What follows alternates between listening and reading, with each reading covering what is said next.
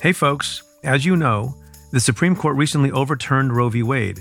On this episode of the Cafe Insider podcast, Joyce Vance and I assess the arguments in the majority, concurring, and dissenting opinions.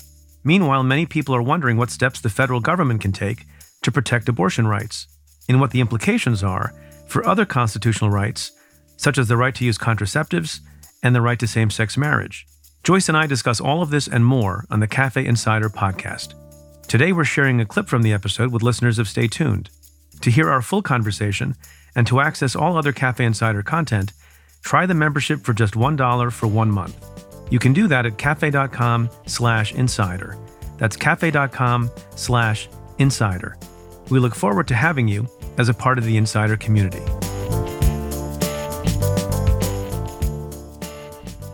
So we've talked about the majority opinion. We've talked about the three concurrences. What we didn't spend time talking about last Friday in the emergency podcast was the dissent. And it's all three of the progressive justices wrote one dissent. That's unusual. It is. They want to speak with one voice, I think, although it's only three it's only three of them, but they spoke together. And it's pretty strong. It's pretty powerful. What did you think of it? The dissent is good reading and it's accessible. I think the justices wrote this document intentionally hoping that it would be read by people who were not lawyers because it's it's comprehensible that way. Let me I, I, mean really I wasn't joking when I said I'd like to read the whole thing. I hope everybody will read it. Let me just read from the last two paragraphs because they help us understand where this dissent goes. This is the three justices writing. They say, the justices who wrote those words referring to an earlier opinion in Casey, O'Connor, Kennedy, and Souter, they were judges of wisdom. They would not have won any contests for the kind of ideological purity some court watchers want justices to deliver. But if there were awards for justices who left this court better than they found it, and who for that reason left this country better and the rule of law stronger, sign those justices up. They knew that the legitimacy of the court is earned over time. They also would have recognized that it can be destroyed much more quickly. They worked hard to avert that outcome in Casey. The American public, they thought, should never conclude that its constitutional protections hung by a thread, that a new majority adhering to a new doctrinal school could, by dint of numbers, alone expunge their rights. It is hard, no, it's impossible, to conclude that anything else has happened here. One of us once said that it is not often in the law that so few have so quickly changed so much. For all of us in our time on this court, that has never been more true than today. In overruling Roe and Casey, this court betrays its guiding principles. And then it ends, quote, with sorrow for this court, but more for the many millions of American women who have today lost a fundamental constitutional protection, we dissent, end quote. It doesn't say we respectfully dissent. It says we dissent. The justices always, when they dissent, are almost always say with respect. So this is an extraordinary marker of how these three justices view the majority opinion. I mean, there are other aspects of the opinion also that I think are important. One thing that we haven't talked about yet is the disproportionate effect that the overturning of Roe will have on women who lack financial resources. In fact, the dissent is very explicit on this point. Quote, the majority tries to hide the geographically expansive effects of its holding and says, above all others, women lacking financial resources will suffer from today's decision. And, you know, addressing the point that we've been making before about where the momentum is on this, quote, most threatening of all, no language in today's decision stops the federal government from prohibiting abortions nationwide. Once again, from the moment of conception and without exceptions for rape or incest, end quotes. That's another thing before we even get to contraception and same sex marriage. You know, what is the state of play with respect to any kinds of restrictions on abortion at all? When you take away the right, even if the Supreme Court doesn't ban the practice, but if you take it out of the category of being a fundamental right, then all restrictions are in play. Not just at the state level, they keep talking about the state, but all restrictions are in play at the federal level too. This notion that there could be a national ban is something that every American who cares about abortion rights needs to keep at the top of their mind when they walk into their voting booth this fall, because this is absolutely correct. There would be no restriction on a Republican majority's ability to pass a national ban. And that, frankly, should frighten all of us. I think it's this part of the dissent, really, that led Merrick Garland to issue the statement that he led following Roe, where he made clear that the Justice Department would engage on some of these issues, that they would affirmatively protect travel rights, that they would be vigilant about protecting medication abortion, at least to the extent that they can through litigation, and also that he would commit to protecting First Amendment rights because there's some concern that states will try to ban, for instance, the provision of advice to an Alabama resident by another Alabama resident about their ability to travel state to North Carolina to obtain an abortion. Garland makes clear that he will engage on all of those issues, but he can't really do anything about a national ban. Let's pause and talk about what Congress can do and what the federal landscape is. Both things are on the table, at least technically, right? a national ban on abortion and also a codification of Roe could be passed, right? Now, both of those, I presume, would be based on Congress's power to pass laws that affect interstate commerce. And obviously, there are many things that Congress regulates based on its Commerce Clause power. There's some debate over the course of time about, you know, how significant the nexus has to be to interstate commerce, but all manner of things, including Hobbs Act robbery, and and and gun regulations. We'll see what happens with that though. But all sorts of things get regulated on the basis of, of interstate commerce. And historically, there hasn't needed to be much of a nexus.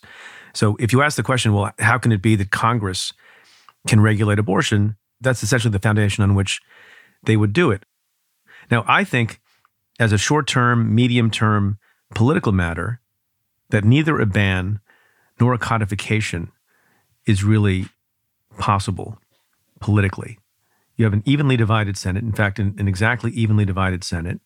You know, the House could do one thing or another depending on who has the majority. But an evenly divided Senate and overwhelming popularity of some right and access to an abortion in this country may not have any impact on the Supreme Court or ability to persuade the Supreme Court. But in an active democracy such as it is, I think that's unlikely. That's point one. Do you agree with that or not? I do, with this caveat. I think that this court would be more inclined to find ways to affirm a national ban than they would be to affirm a codification of Roe. Right. But I mean, just on the, on the political matter, do you, do you think we're anywhere close to either one of those things happening? No, absent radical change um, in the composition of Congress in the midterm elections, right now, nothing's happening. So let's talk. So, so once a ban gets passed, you know, it'll go up to the Supreme Court, it'll be litigated to high heaven. and and the Supreme Court could find what as a basis for affirming it? Well, if there's a ban, they'll find that abortion is commerce and that it's within Congress's power to implement that sort of a ban as they have in other areas. They might, for instance, point out that Congress uh, regulates drugs nationwide, or really they can point to any sort of thing in, in that area to support this, right? That's that's a pretty easy thing to do, and that's what the court is inclined to do. This is the point the dissent is making that you know once the Supreme Court in Dobbs has taken away from the public a fundamental right to abortion with some restrictions, as Kavanaugh points out in his concurrence, the court is, is sort of taking a neutral position. It is not for the court to decide, right? It only decided there's no fundamental right. It's not for the court to decide as a policy matter whether abortion is good, bad, or something in between. And so, in the same way that the court would uphold a you know an Alabama ban or a Texas ban because that's what the people of the state decided, if the people of the country decide through the House and the Senate that there's a ban on abortion, the Supreme Court would leave that alone. In other words, the Supreme Court doesn't have to find some basis. It can just say, well, that's what the people asked for. Now, on the other side of the coin, if we got to a point where, and a lot of people have been clamoring about this and, and criticizing former Democratic presidents for not codifying Roe when they had the opportunity, when they controlled both houses of Congress and had supermajorities, a codification of Roe might, as you were saying a second ago, I think correctly, it's much more likely to be struck down by the Supreme Court. And why is that? They'll find that abortion isn't commerce. They'll find that it's a different matter not covered by the Commerce Clause. And lest you think that, that that doesn't happen, it actually does happen. I recall when the criminal statute regarding arson was struck down in the context of federal prosecutions of church fires that were happening in a broad swath across the deep south in, in black churches. And one of those cases went up on appeal, and the defendants argued that the arson statute was an unconstitutional exercise of the Commerce Clause power. And the court, surprisingly enough, found that that was the case and struck down some of those convictions. So the court does reject Commerce Clause analysis. It's, it's not as easy as saying, well, the pews in our church were manufactured out of state. And the court finds ways to reject that. We know that they're results oriented when it comes to abortion, and it could be viewed as, as a different sort of issue, not amenable to that kind of a Commerce Clause resolution. You know, I have to think about this more, but another argument would be if you have a makeup of a court that's prepared to consider the question, you know, when does life begin? And the argument in the states, in the various, you know, states in the in the union in trying to justify a ban on abortion, you know, earlier than even six weeks, would be an argument that that that's when life begins, and and if life begins at point X, then terminating that pregnancy after point X clearly is criminal and should be unlawful in the minds of those people. But I wonder if the Supreme Court will get into that. But I, I, think luckily we don't have to worry about this in the immediate future. Yeah, I mean, you know, they don't do that here. All that they do is find no right. So the only basis for review here is is rational basis and, and that's how they reach their result that's why kavanaugh argues in his concurrence that this is a neutral opinion that preserves the rights of states but you make a really good point about whether that could change and and shift in the future the other thing about the dissent that we previewed when we were talking about the majority opinion by alito is its exposing of the the intellectual hypocrisy and bankruptcy of Alito's reliance on things that are deeply rooted in history. And you, you and I said a few minutes ago, well, a lot of our history has been bad. And in particular, our history with respect to women and women's rights has been bad. And you made this point some time ago, as others have. It, it's basically, you know, we have not treated women as equals for centuries.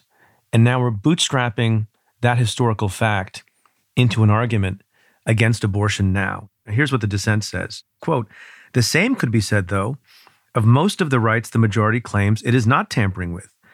The majority could write just as long an opinion showing, for example, that until the mid 20th century, there was no support in American law for a constitutional right to obtain contraceptives.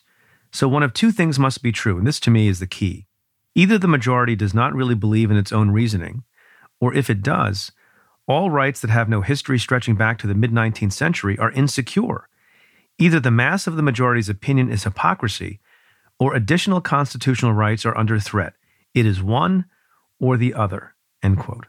I think it's impossible to be intellectually honest and to say that that view is not correct. No matter how many ways the majority tries to skirt that conclusion, it's just not possible. The analysis is very good, and, and the justices recognize the power of a dissent. They talk about Scalia's power in dissent in Lawrence, where he talked about how he saw Lawrence as, which is the case that says that there's a right to same sex intimacy, as leading to same sex marriage. And, and the justices in the dissent, they suggest that they hope that they won't join Justice Scalia in the Book of Prophets, prophetic defenses that foresee the future better than majority opinions do because this analysis that the dissent brings to bear suggests that all of these rights aren't just vulnerable, but that perhaps there's some inevitable slide towards the loss of them. Now, you and I, Joyce, know as former prosecutors that there's another dilemma that is coming up. So, various states, up to maybe 26 states, will ban abortion to some degree. And many of those states, maybe all those states, will criminalize a performance of an abortion or assisting in the performance of an abortion or the election. Thanks for listening.